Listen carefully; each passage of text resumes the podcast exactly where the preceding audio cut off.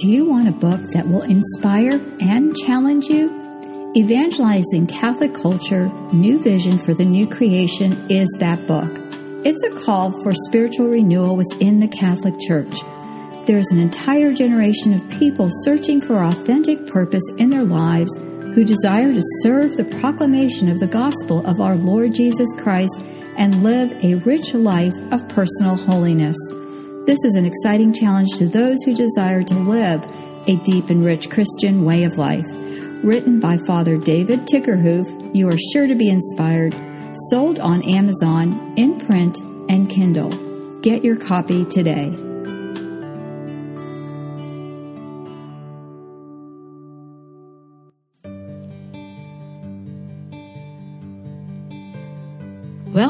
To the Evangelizing Catholic Culture podcast show with your host, Father David Tickerhoof, T O R. Father David is a retired priest currently ministering in Pittsburgh, Pennsylvania at Our Lady Queen of Peace House of Evangelization. You can find the show notes for each episode on the podcast website, evangelizingcatholicculturepodcast.com. The teachings in this podcast are the thoughts and prayers of Father Tickerhoof and are based upon his good standing in the Catholic Church. And now, here's your host, Father David. You can find today's episode 37 at Evangelizing Catholic Culture Podcast. And now, Father David. Good morning to everyone. I would like to just talk this morning on this presentation about non-negotiable moral principles that Catholics have an obligation uh, to hold and to believe in. And we call them absolute moral principles of moral spirituality or theology. And now as we begin, we, uh, we're in the new presidency of uh, President uh, Biden and we're uh, in a sense, moving forward. And so it's no, it's no secret that in his administration, uh, in President Biden's administration, who is a Catholic socially, that there are individuals who promote progressive philosophies and attitudes towards moral behavior in American life. This matter is important for Catholic Christians because he has not always supported authentic Catholic moral teaching, especially in the recent past, and that's well known by many. Uh, for example, his clear and public endorsement of Planned Parenthood in the recent election campaign. Therefore, at this time in our society, it may be helpful to examine what really is the moral teaching of the Catholic Church in relationship to certain non-negotiable absolute moral principles that pertain to the sacredness of human life. For the sake of our reflection and discussion, we can identify five non-negotiable absolute moral principles from the Catholic point of view. They are as follows. Abortion, euthanasia, or physician assisted suicide, embryonic stem cell research, human cloning, and homosexual marriage. Always and everywhere, the belief and practice of any one of those five is objectively a, ser- a serious, grave moral evil. Excuse me. Over the last 150 years in Christian churches in American society, there has been a history of gradual moral compromise, especially in the moral practices of infanticide, which is abortion, contraception, and homosexual marriage. Little by little of these moral issues were gradually allowed. As society became more secular humanistic, it evolved into a total acceptance of these moral issues has completely allowed in modern civilization, which many say has come of age. For example, one of President Biden's appointments to a cabinet post is an individual who publicly identifies himself as a partner in a homosexual marriage, whose husband supports his, his appointment. In the second part of this podcast, we will look briefly at the above five non-negotiable moral issues to present the Catholic Church's teaching about these challenging principles. To begin with, we will not be considering moral culpability or specific judgment on any individual. We will simply restate what the Catholic Church holds about these moral issues. Abortion is a grave moral evil, contrary to the natural law.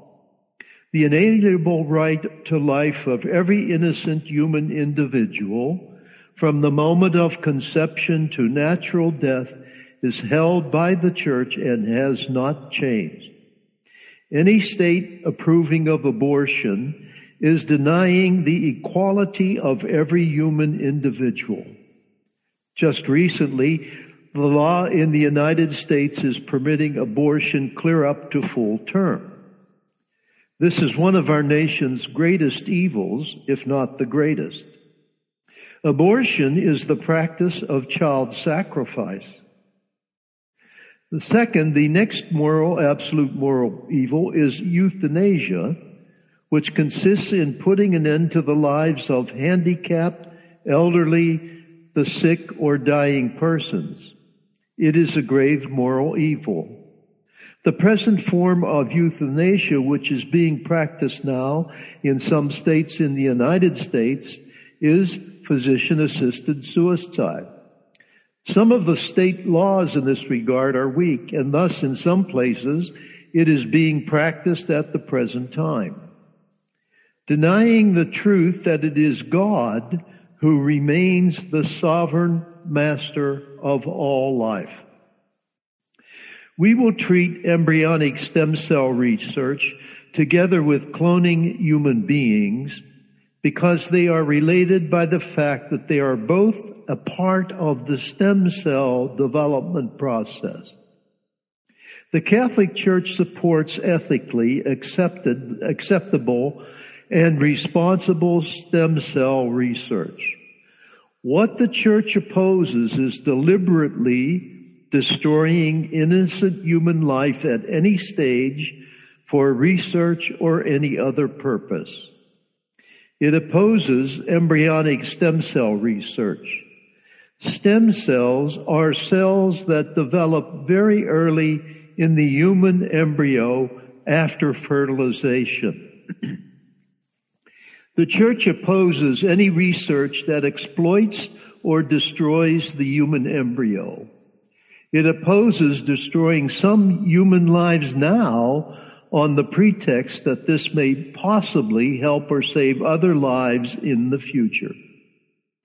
In the case of embryonic stem cell research, it is impossible to remain true to moral principles and at the same time destroy potential human life in the process. To obtain embryonic stem cells, the early embryo is destroyed. This means destroying a potential human life. In cloning human beings, to achieve the necessary stem cells, the embryo has to be destroyed. The church's document on Christian views of cloning entitled Declaration on the Production, the Scientific, and the Therapeutic Use of Human Embryonic Stem Cells all three of the approaches discussed in that uh, document are uh, proposed solutions are morally unacceptable. The church teaches that from the moment of conception begins the development of a human being. Therefore, the embryo cannot be considered just another clump of cells. As an individual has a right to its own life, and any negative action, no matter for what purpose, is a moral violation of an individual's right to life. Any intentional damage to the embryo is a grave immoral action. No end believed to be good can justify an intervention to the embryo that destroys its life. A good end does not make right an action which itself is wrong. A human being is to be respected and treasured as a person from the moment of conception to the finality of natural death. In regard to human cloning, it is morally erroneous and unacceptable for anyone to engage in this process for the creation of human beings. It is morally unacceptable to develop a cloned embryo and then destroy it in order to produce a new cell structure moving towards the development of a human being. Because this process violates the sacredness and dignity of a God-willed and man-made human being, it consists in a grave moral evil. In conclusion, it is not hard to see that the serious gravity of the ethical problem posed by embryonic development and the attempts to clone other human beings. Where this has been attempted in the animal world, serious and devastating problems have arisen. Some of the animals have developed major disproportions of structure, size, and organs. This process has made some extremely susceptible to viral depletions and vulnerable diseases. The last topic for consideration is a huge hot button issue in our contemporary society, namely same-sex marriage. First, may we say that the church has a deep commitment to human dignity and the equality of all human persons. Why then is same-sex marriage disallowed in Catholic teaching? In Gaudium et Spes, the Council maintains that childless marriages are still truly marriages. The United States Catholic bishops reflecting on this teaching state that the rightness of male-female marriage is demonstrated in the possibility of reproduction. Maintain that they are also personal and spiritual dimensions revealed by that espousal union that are equally essential. There are deep personal, social, and affective aspects of masculinity and femininity that are seen in males and females. Each person is complete in himself or herself. Yet there is a complementary and communion of persons that is essential for marriage. This genuine complementarity is impossible for same-sex couples. The Catholic Church teaches that same-sex, quote, gay and lesbian, unquote, marriages are not possible. Even though the Supreme Court ruled that same-sex marriage is legal. The Catholic Church does not accept this court ruling. The reason why is that the church believes and accepts that marriage is, was, and always will be the union of one man and one woman in a permanent, faithful, and fruitful union. God is the author of marriage, not man and not society or the government. Marriage is a sign of a covenant between God and his people, between, between Christ and his bride, the church. Men and women complement one another emotionally and anatomically. Adoption and artificial in, in, insemination, in vitro fertilization, or surrogate parenthood are not viable means to render a relationship capable of married fecundity and espousal communion. Homosexual unions contradict nature. They imitate, but do not complement, and that is the key. The church holds that same-sex inclination is objectively disordered, quote the Catechism of the Catholic Church, number 2358, unquote. There may be no culpability if there's no activity, but the orientation itself is irregular. That does not mean that the persons with a homosexual orientation cannot be outstanding citizens or saintly persons. Every human being, regardless of orientation, is called to live a life of personal holiness. While the inclination is disordered, only the activity itself is sinful. Homosexual acts as well as heterosexual acts outside and or before marriage are all sinful and immoral. Only sex between a husband and wife is morally permitted. Deliberate and willful impure thoughts are also wrong as they lead the will into an area where the person, because of their current state in life, should not go and stay far away. The family is the foundation of the church and the state. Civilization is built upon it. Family is also rooted in marriage of one man and one woman, committed to a permanent, faithful, and fruitful union.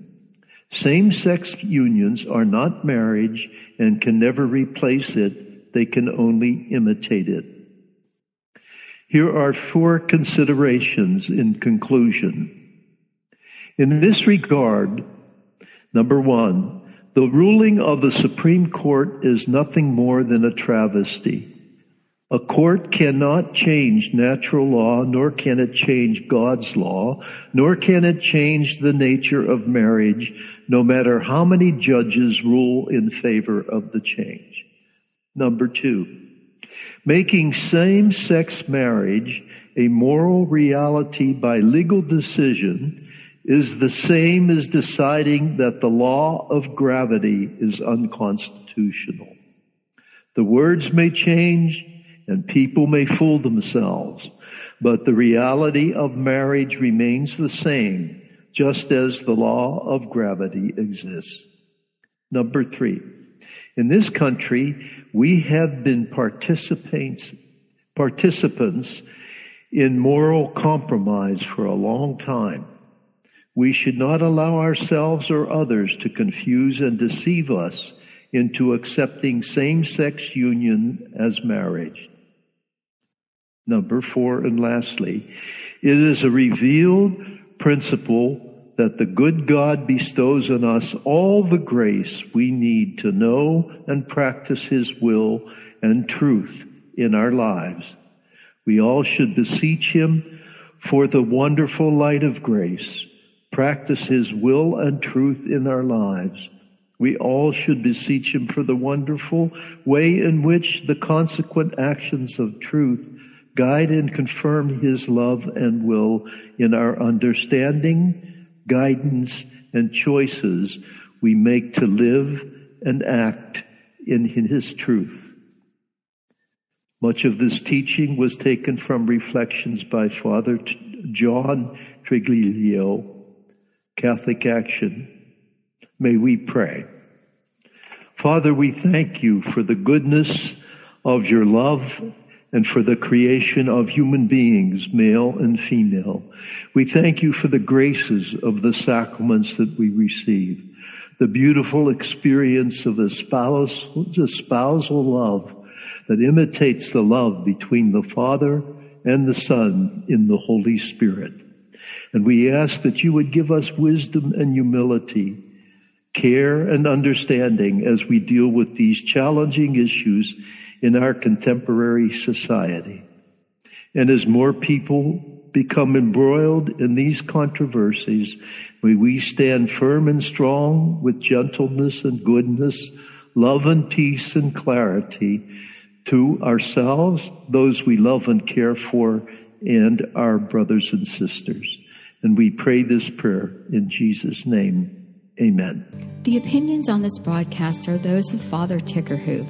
Thanks so much for listening to this podcast, and please share this podcast with a friend. And to contact Father David, email him at frdavidjt at gmail.com. And be sure to leave Father a star rating on any podcast app. You can find more information about Father David on evangelizingcatholicculturepodcast.com.